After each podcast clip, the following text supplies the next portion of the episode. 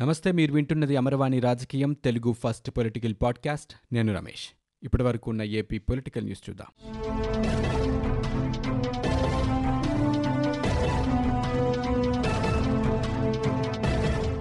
విశాఖ నగరంలోని గోపాలపట్నం పరిధి RR వెంకటాపురంలోని LG polymers పరిశ్రమలో భారీ ప్రమాదం చోటు చేసుకుంది. పరిశ్రమ నుంచి రసాయన వాయువు లీకై మూడు కిలోమీటర్ల మేర వ్యాపించింది. దీంతో చర్మంపై దద్దుర్లు కళ్ళలో మంటలు శ్వాస తీసుకోవడంలో ఇబ్బందులతో స్థానికులు తీవ్ర అవస్థలు పడుతున్నారు. తీవ్ర అస్వస్థతకు గురైన వారిలో ఇప్పటి వరకు ఎనిమిది మంది మృతి చెందినట్లు సమాచారం. ఆర్ఆర్ వెంకటాపురంలో ముగ్గురు విశాఖ కేజీహెచ్లో చికిత్స పొందుతూ ఐదుగురు మృతి చెందారు. దాదాపు రెండు వందల మందికి పైగా అస్వస్థతకు గురైనట్లు తెలుస్తోంది.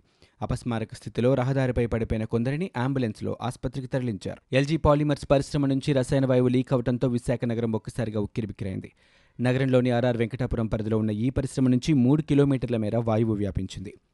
తెల్లవారుజామున మూడు గంటల సమయంలో గ్యాస్ లీక్ అవడంతో ఆ సమయంలో అందరూ నిద్రమత్తులో ఉన్నారు.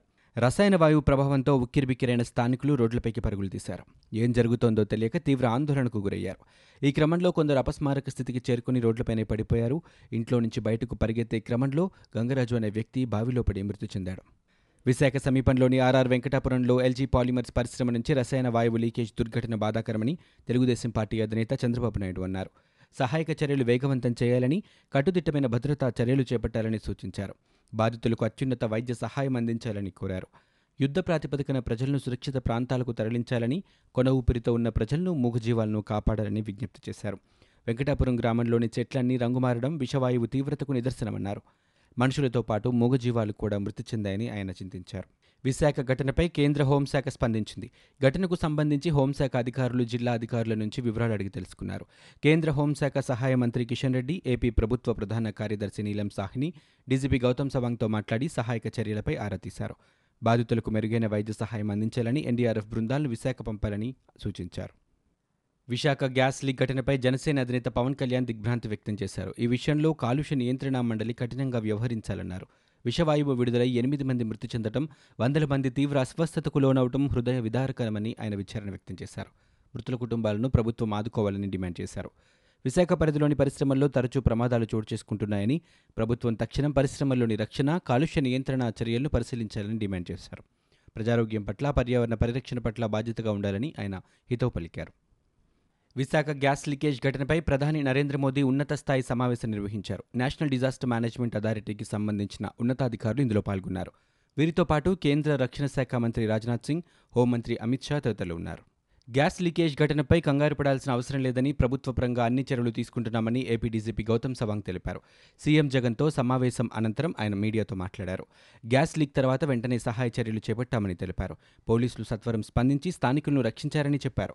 మైక్ ద్వారా ప్రకటన చేసి స్థానికులను అప్రమత్తం చేశామని వెల్లడించారు. ఘటనా స్థలంలో పరిస్థితి అదుపులోనే ఉందన్నారు. సీఎం జగన్ ఎప్పటికప్పుడు పరిస్థితిని సమీక్షిస్తున్నారని చెప్పారు. విశాఖ ఎల్జీ పాలిమర్స్లో గ్యాస్ లీక్ అయిన ఘటన జరగడం బాధాకరమని ఏపీ సీఎం జగన్మోహన్ రెడ్డి అన్నారు. గురువారం కేజీహెచ్లో చికిత్స పొందుతున్న బాధితులను ఆయన పరామర్శించారు. అనంతరం విలేకరుల సమావేశంలో మాట్లాడారు. ఈ ఘటనలో మృతి చెందిన వారి కుటుంబాలకు కోటి రూపాయల చొప్పున వెంటిలేటర్పై చికిత్స పొందుతున్న వారికి పది లక్షల రూపాయలు రెండు మూడు రోజులు ఆసుపత్రిలో చికిత్స పొందే వారికి లక్ష రూపాయలు గ్యాస్ ప్రభావం కారణంగా స్వల్ప అస్వస్థతకు గురై చికిత్స తీసుకున్న వారికి ఇరవై ఐదు వేల రూపాయలు. ప్రభావిత గ్రామాల ప్రజలకు పదివేల రూపాయల చొప్పున పరిహారం వచ్చేలా చూస్తామని హామీ ఇచ్చారు. గ్యాస్ లీక్ ఘటనపై ఏపీ హైకోర్టు స్పందించింది. కేంద్ర రాష్ట్ర ప్రభుత్వాలకు నోటీసులు జారీ చేసింది.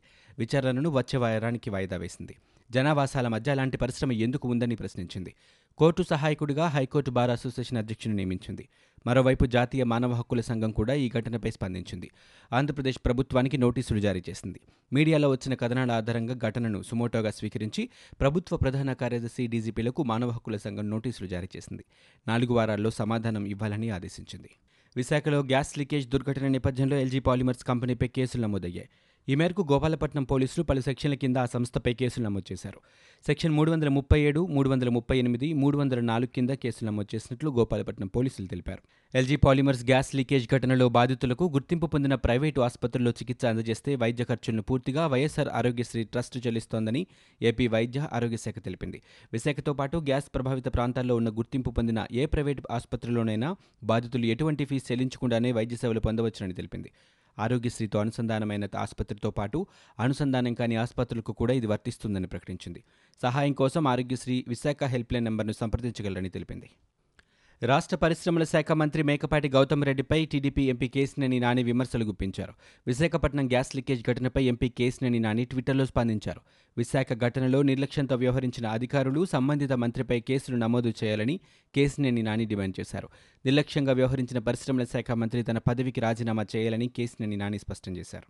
విశాఖ గ్యాస్ లీకేజ్ ప్రమాద ఘటనపై అధికారులతో ఏపీ మంత్రి గౌతమ్ రెడ్డి సమీక్షించారు. ఒకటిన్నర కిలోమీటర్ పరిధిలో ప్రభావం అధికంగా ఉందని మంత్రి వెల్లడించారు. వైజాగ్ నగరంలో తీవ్ర విషాదానికి కారణమైన ఎల్జీ పాలిమర్ సంస్థపై కేసు నమోదైందన్నారు.